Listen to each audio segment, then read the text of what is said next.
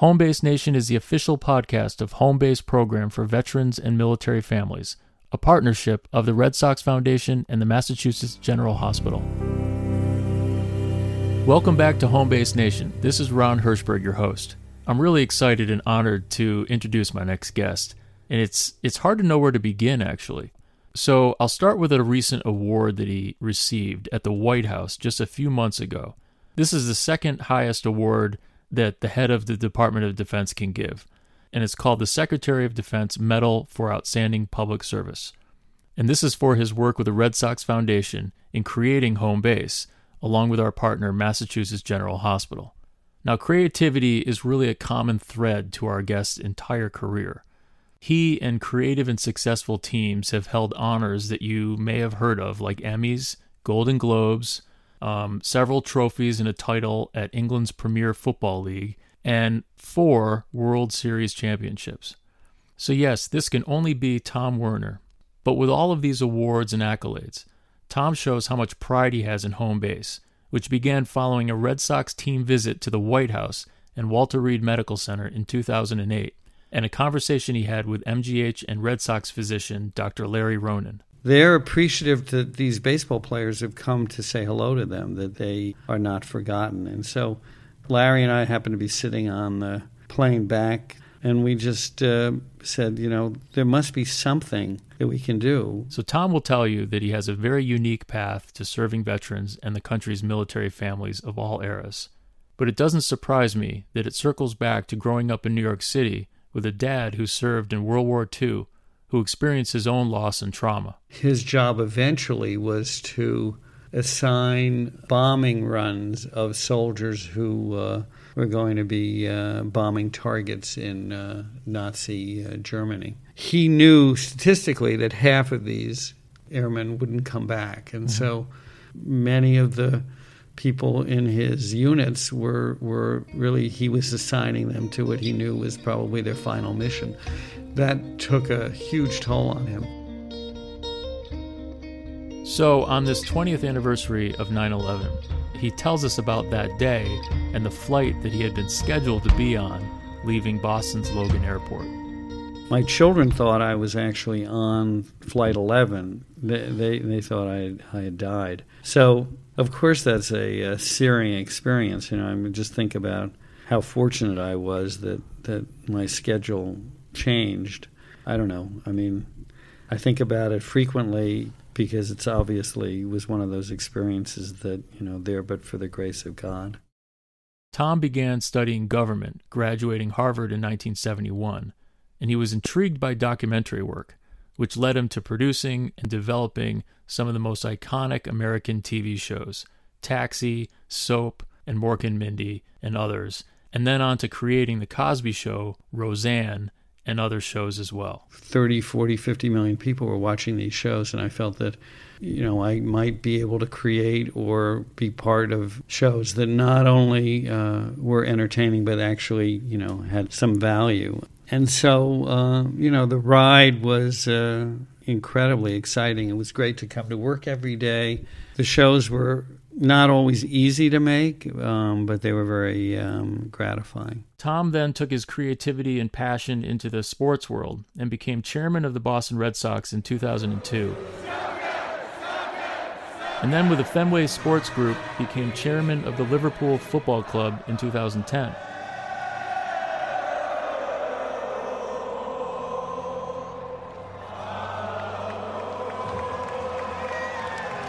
I think it's really fitting to talk with Tom Werner 20 years after a day that none of us will ever forget and a two decade war to follow that has created trauma and stress for so many veterans and their families. And to that end, before we head into the conversation, I'm really honored to hand the microphone over to our Executive Director of Home Base, Brigadier General Jack Hammond, for his reflection on this powerful, somber, and really important time for us all.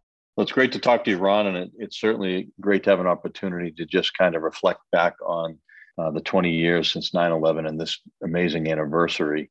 As we look back towards that date, uh, it's hard not to think about the 2,977 people whose lives were taken when they were killed by this horrific attack on our nation.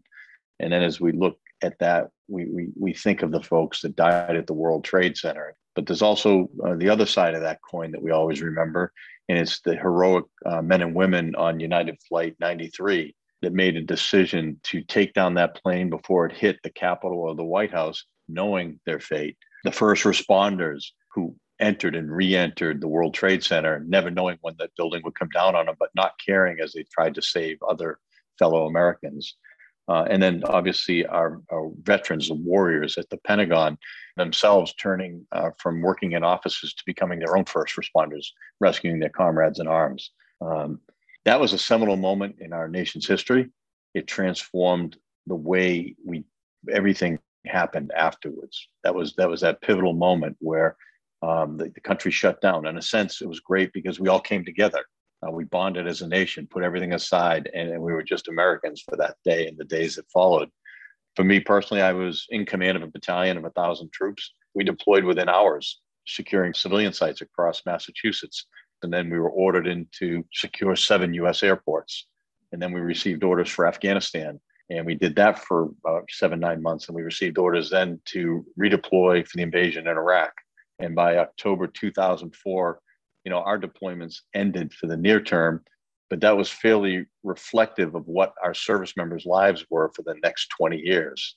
We've had 3 million men and women deployed to places like Iraq and Afghanistan, two generations of Americans. Uh, our, warriors have fought and finished their careers, and then their children have taken the baton and then gone back to those same places. 1.8 million service members are now veterans have some type of permanent disability. 30,000 veterans have taken their lives just from the post 9 11 generation itself, and hundreds of thousands uh, suffer from the invisible wounds of war. So we've had a tough go. Um, but what we always want folks to remember, especially our warriors, is that they accomplished their mission. If you remember back to why we went into Iraq and Afghanistan, it was number one, Afghanistan to prevent Al Qaeda from ever having a staging base to operate from uh, to attack our country again. And the second was uh, to prevent a, a, another 9 11 type attack. Uh, and then the third piece to that was to avenge those killed on 9 11. Uh, and we did. And, and, most notably, you know, Osama bin Laden finally found his, and we demonstrated it may take time, but we will hunt you down and find you if you're an enemy of the United States and you wish to wish harm upon our people. Um, so our veterans have that to be grateful for. They also have the added benefit of knowing they liberated 50 million people. That is an unheard of number that you don't hear mentioned. Two generations of Afghan and Iraqi little boys and girls were basically provided the hope for a future, a taste of freedom, and the chance to thrive our military and intelligence organizations are going to have to find solutions to the void and security that was just created by our departure, but we'll figure it out. The humanitarian crisis, though, is something that really bothers many of our warriors uh, because they, at the tip of the spear, not only bear the brunt of the fighting, they also get closest to the people. So, what happens remains to be seen. But from our perspective, we now need to, number one, make sure we take care of the folks that worked alongside us in one way or another and then care for those who are wounded on our behalf.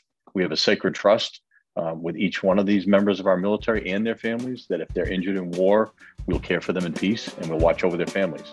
Um, and that is what we kind of need to focus on. And that's what home base has now done for a decade.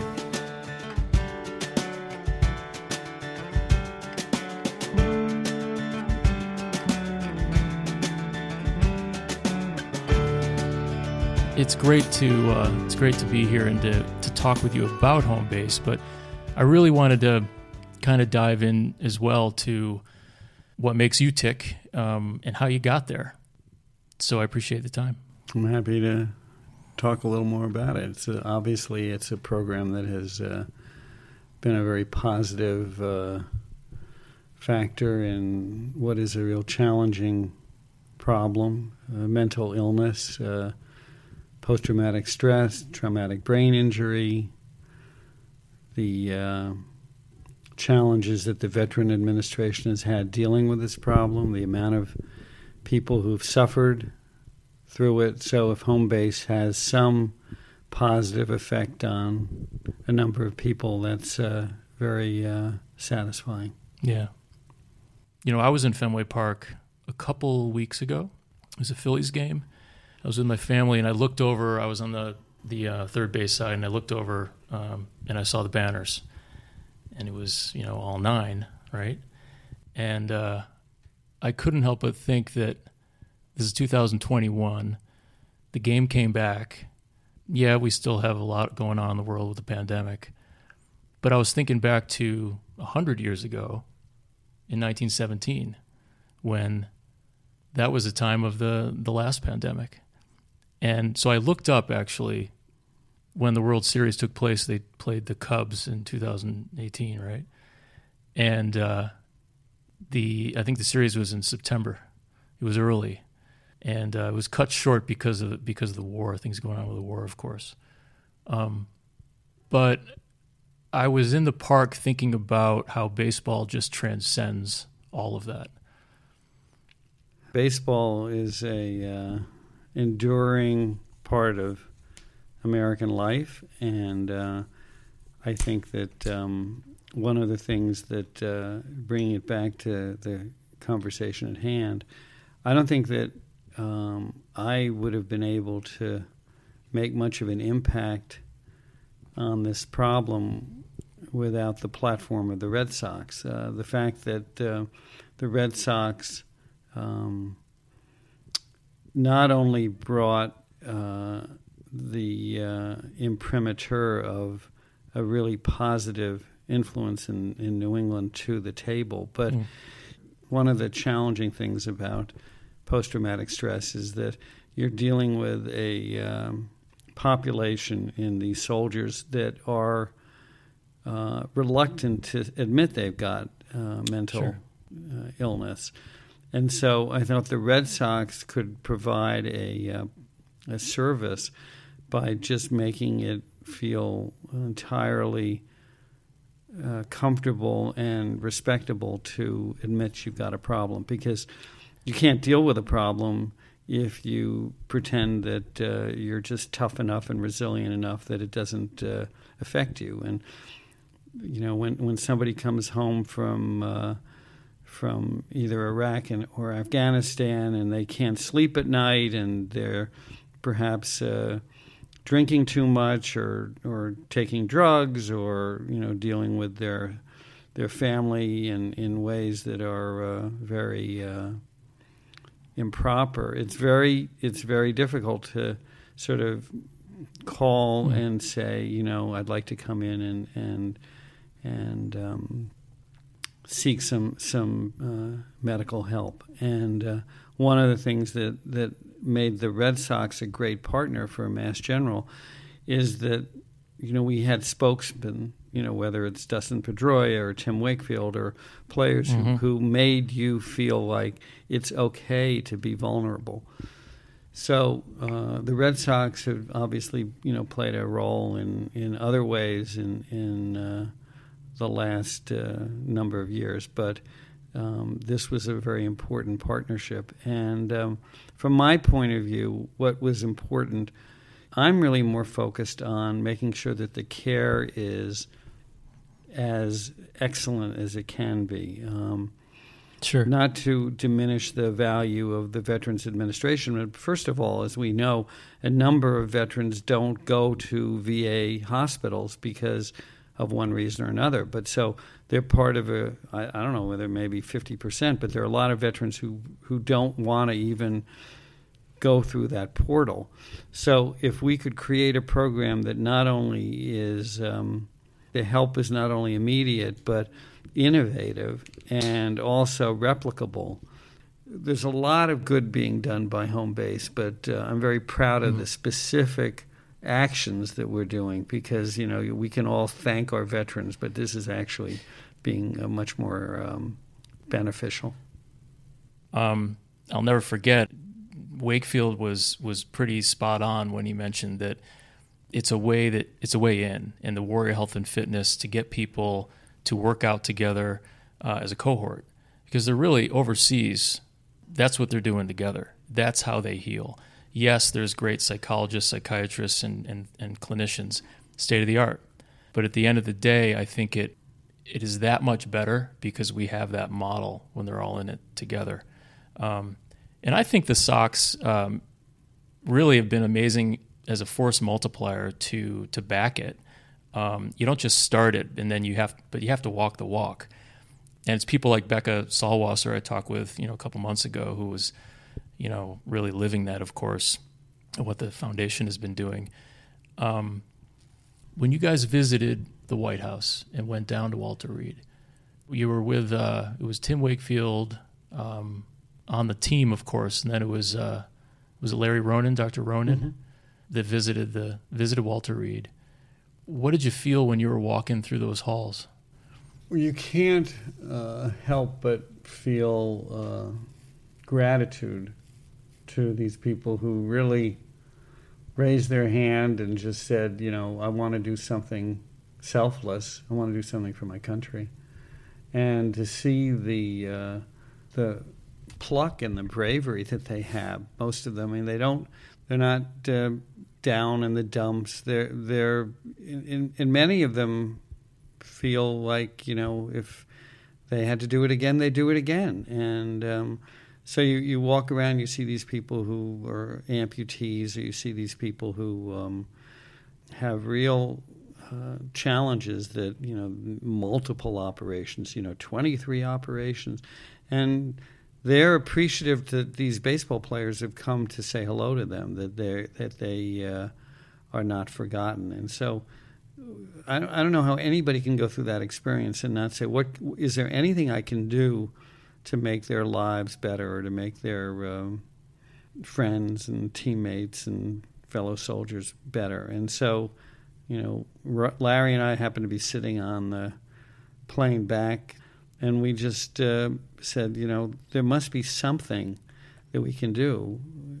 And, and I guess what what I was reflecting on when when I was at Walter Reed, beside this is watching the interaction between the players and and the um, patients was the, the, when I was talking to one of the administrators at uh, at the hospital and and she said how many people were coming back from mm. Iraq with these problems because I I had no idea that it was affecting as much as 40 to 50 percent of the people coming back and the you know she said they were just overwhelmed by the problem and they didn't feel that they were uh, attacking it well enough.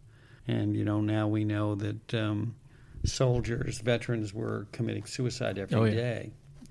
There's, there's traumatic stress that lasts for years.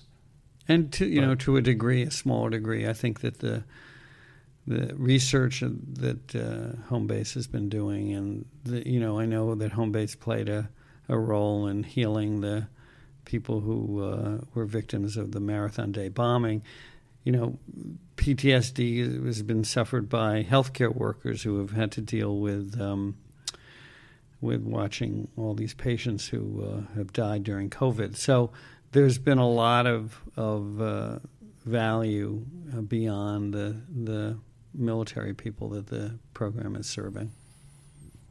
Your dad was a veteran. Mm-hmm. Henry. Henry Werner. Yeah. okay. Um, where did he serve? He uh, volunteered. Um, he had graduated from uh, Dartmouth and NYU uh, Law School, and um, he he uh, joined as a uh, person who was actually in the OSS, which mm-hmm. you know is a precursor to the CIA.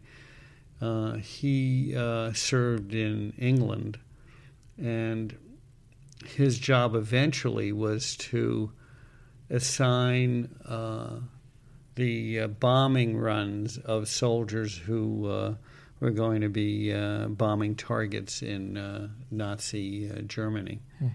So he would meet with 20 soldiers, 20 airmen every day, and say, you know, Ron, you're going to go to Dresden, and Tom, you're going to go to Berlin, and Paul, you're going to drop bombs in um, in uh, some other city, and he knew statistically that half of these uh, airmen wouldn't come back, and mm-hmm. so that was just the way it was. You know, we, we, were fighting a war. We were fighting the very capable uh, German Luftwaffe, and uh, many of the people in his units were were really he was assigning them to what he knew was probably their final mission.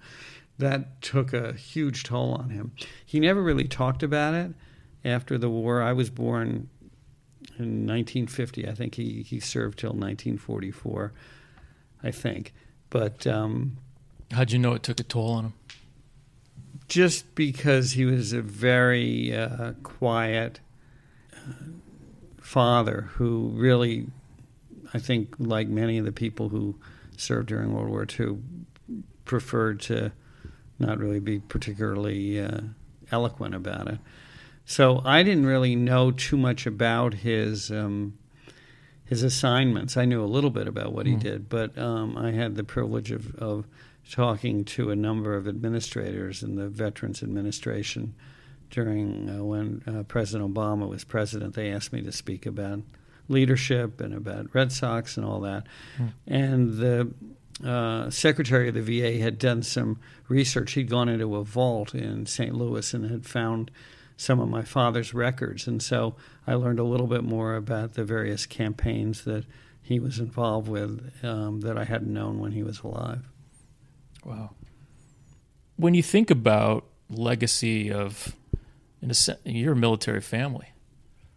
So, kind of full circle, Red Sox win the World Series in 2007. Walter Reed, conversation with Dr. Ronan and others. Let's start this incredible seed was planted. That's you know since then we've seen 25,000 veterans. Uh, we're in every you know every state in the country. We're international as well. So when you look at that legacy of your dad and and growing up, would you ever imagine that you'd be in this space where you're sort of giving back to the veteran community? I um, had a very uh, uh, turbulent college experience. I went to Harvard and graduated in 1971, and two of those four years uh, we were um, protesting against the war in Vietnam. We shut the university down actually two of the four years. One of them had to do with uh, uh, when Nixon bombed uh, Cambodia.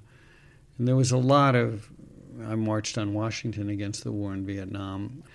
I, I don't know what would have happened if, if I had been um, drafted because, uh, fortunately, uh, my senior year, the draft went to a lottery system, so it wasn't a compulsory draft.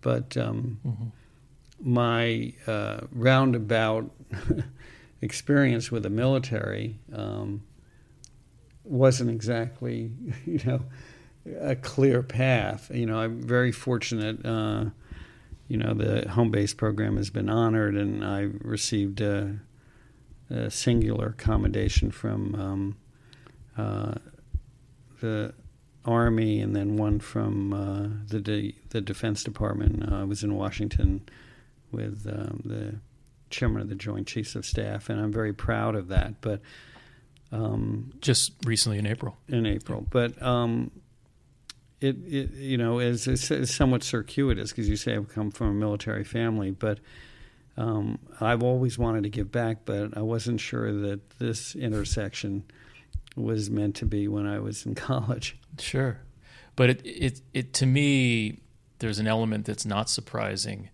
if you really kind of draw the arc all the way back um, to what your family has given, you know, for service, and. Uh, so after college, speaking of college, entertainment. So, what did you graduate with at Harvard? My my major, yeah, was in government. Government.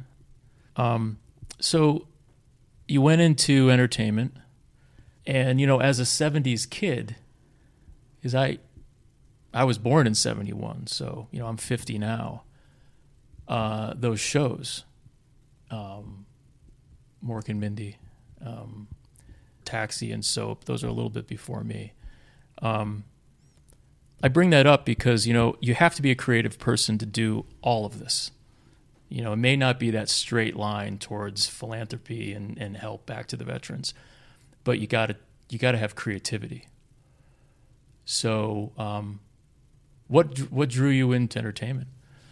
I was I uh, I worked at uh, well first of all I made some documentaries uh, when I was just graduated from college. I made a documentary about um, Shirley Chisholm, who was the first uh, black woman to run for president, mm-hmm. and I embedded myself in her life and in her campaign, and that so I was like her videographer for six months. So that I mean, I was I was interested in, in entertainment. Um, in those days, there were only three networks, and um, I thought that it would be interesting to to become involved in mainstream uh, television because you know 30 40 50 million people were watching these shows and i felt that that you know i might be able to create or be part of of shows that not only uh, were entertaining but actually you know had some some value. Uh, mm-hmm. Taxi, for example, is a show that probably wasn't as popular as as um, you know the highest rated shows, but it was a really well written ensemble show with some great actors. So um, it was exciting to be at ABC at a at a point where when I first was involved in in the entertainment division, they were the last of three networks, and to create programming that was very popular, and uh, eventually uh, I left ABC because I felt like maybe I could develop some programs that I could uh, own the copyright to, mm-hmm. as opposed to just be a, a uh, an executive. And so, my partner and I left ABC, and um, within a year, I think we had uh, produced a pilot for uh, the Cosby Show, which you know, we can another time talk about um, what That's happened another... to, to Bill. But during that period, the show I think had enormous impact on um, how people saw people of color, uh, how people saw uh, professionals who uh, were, uh, you know, able to not just be great moms, but be great uh, uh, people who, who could work and juggle home life. And the show obviously had an enormous impact. 60, 70 million people watched it every week. Hmm. And so, uh, you know, the ride was, uh, you know, incredibly exciting. It was great to come to work every day. And uh, we made another show, which was a spin off, A Different World, which I think was very helpful in in raising awareness about historic black colleges. Mm-hmm. Um, and then the third show Marcy and I did uh, was Roseanne, which was again another show about a working class family that um, you know we're we're juggling things from paycheck to paycheck. So the shows were not always easy to make, um, but they were very um, gratifying. Well, I would imagine well before the days of even the internet, but well, uh, Netflix, where you have thousands of shows. But if you only have three networks and you your hand is forced to really find the cream of the crop messages. And so you you know it could be many things, but so you as a producer and others I would imagine needed to sift through what would what would give that impact. Um, and obviously it worked. It was very successful. Um, turning the page into baseball, I know there's a there's a history here uh, since the '90s with the Padres, right, and then into uh, into the Sox, of course, in 2002.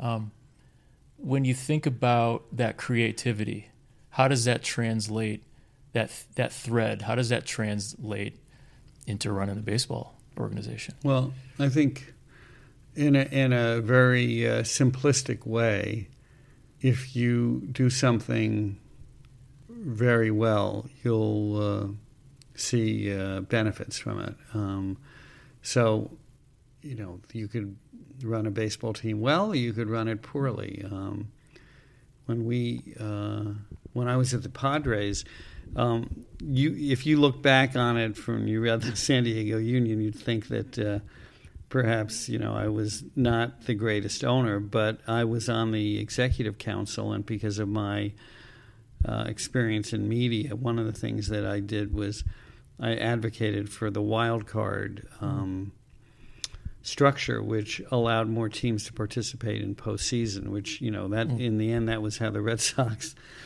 won the World Series in 2004 is through the wild card, and I have always been interested in not just uh, the status quo, but improving things. So at the moment, for example, I'm on a committee in baseball that is trying to um, make some rule changes that Im- increase the pace of play. That you know these games are too long.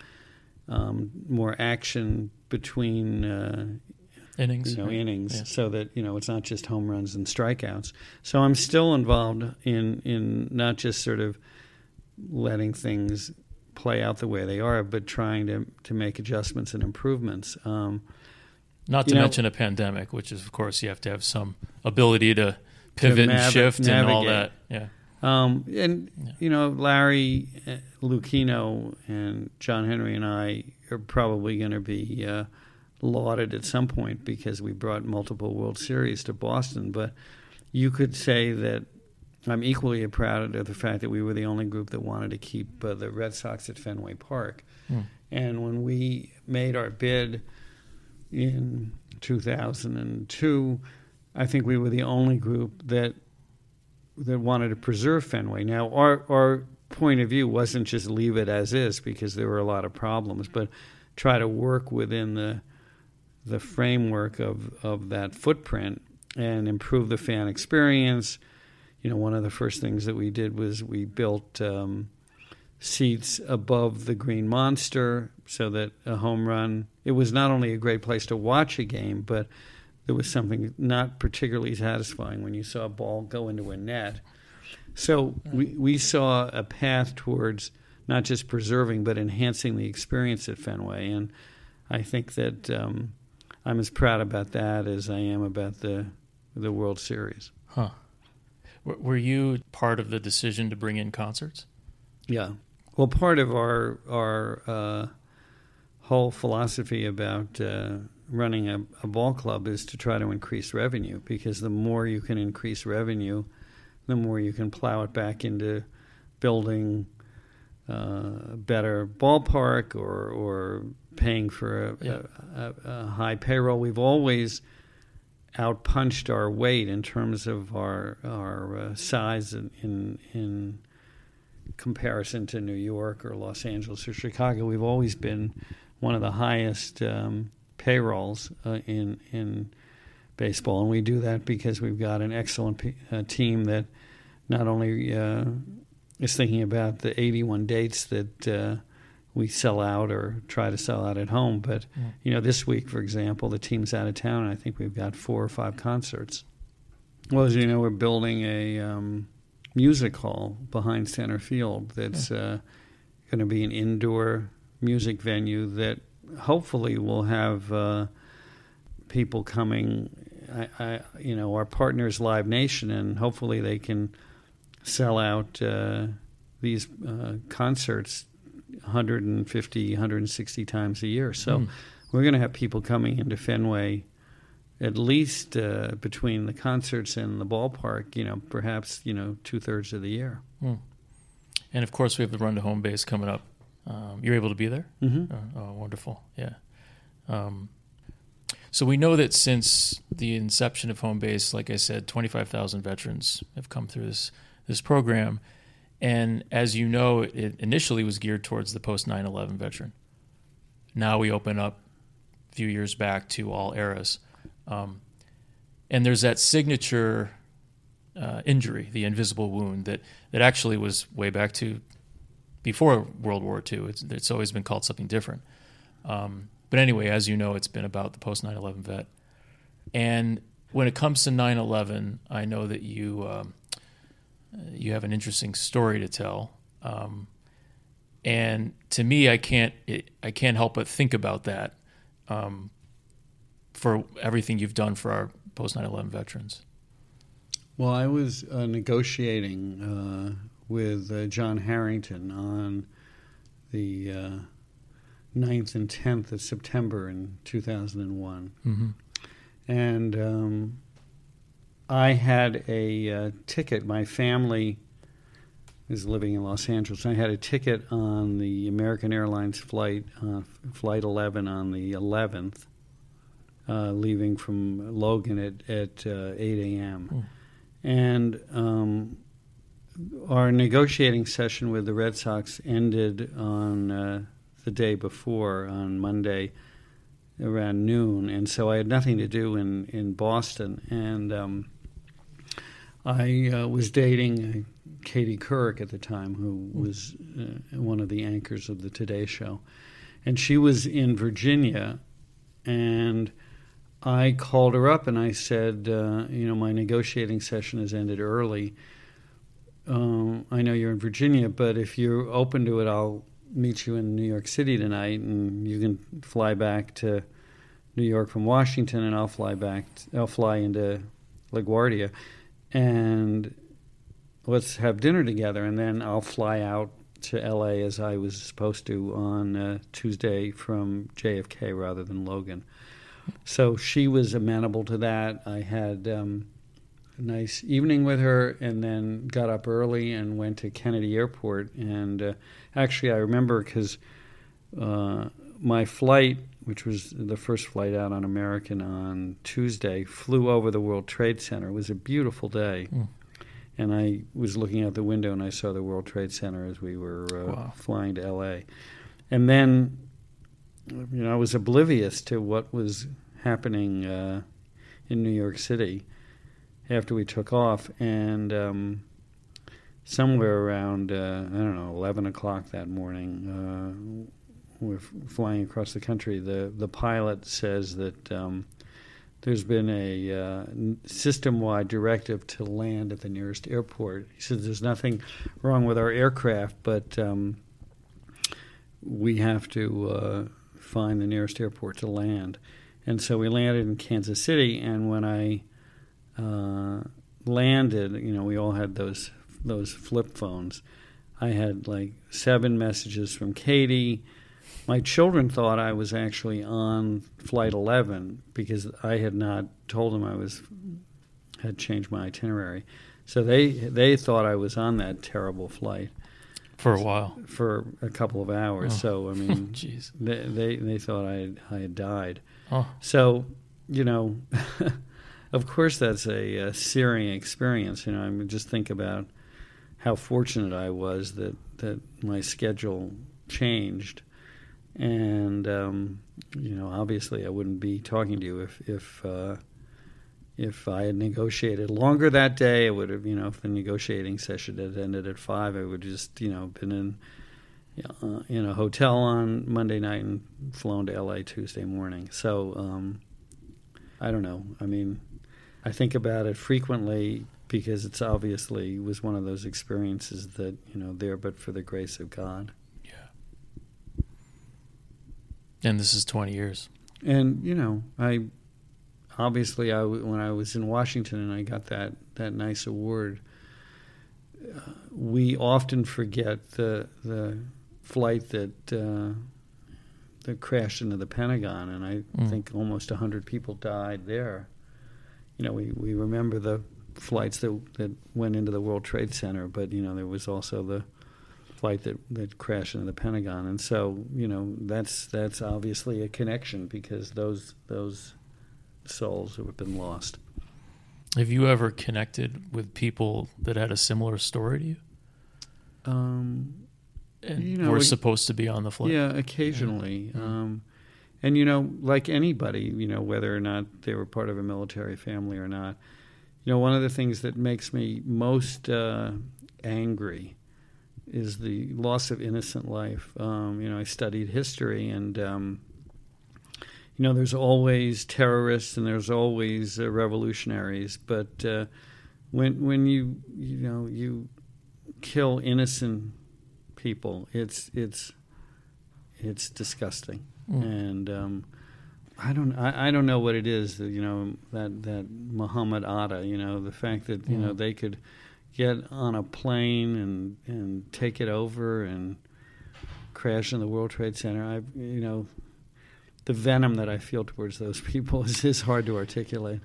Well, right. I mean, you know, when you said that, I, I think of George W. Bush with that with that uh, meg- megaphone and uh, what he said in the streets, and it doesn't matter what side you are politically. I mean, just to have that image, I think speaks to that that venom and that just that chaos of of the moment, and just obviously it was a shock, but it but it really was um, something that has affected all of us, obviously. And so, thank you for telling me that story. Um, you know, when you're in the halls of Walter Reed in 2007, um, it kind of makes sense to me that you have given back in that way. Mm-hmm.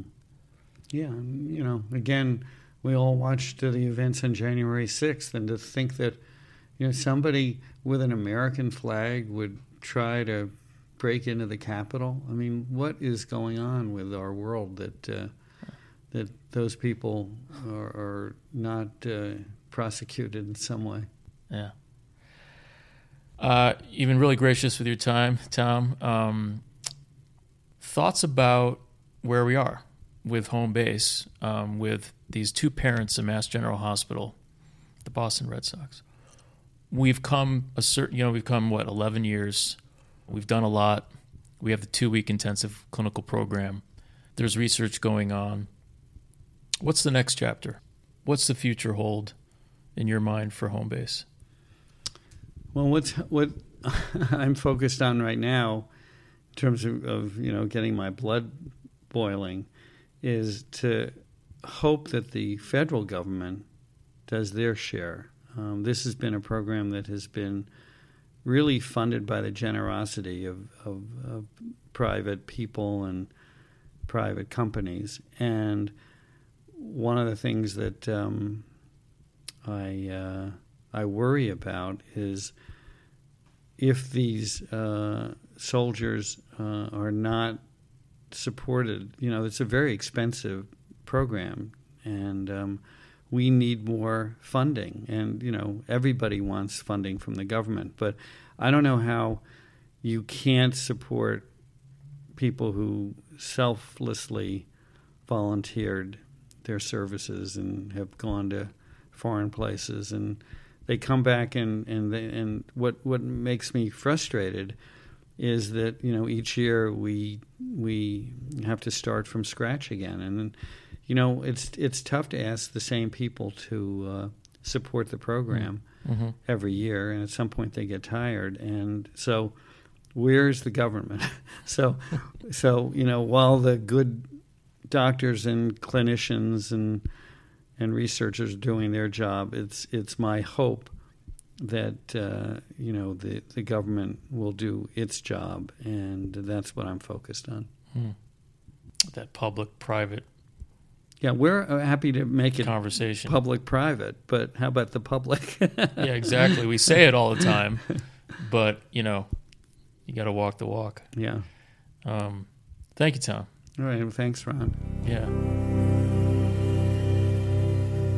Thank you, Tom Werner, for your service, for all those who've served, and for planting that seed for home base that's really continued to grow and help so many veterans and families for the past 12 years.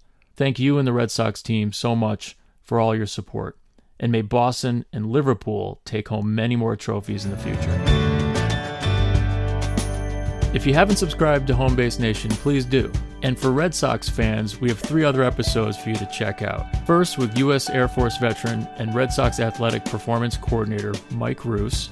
Second, the executive director of the Red Sox Foundation, Becca Salwasser.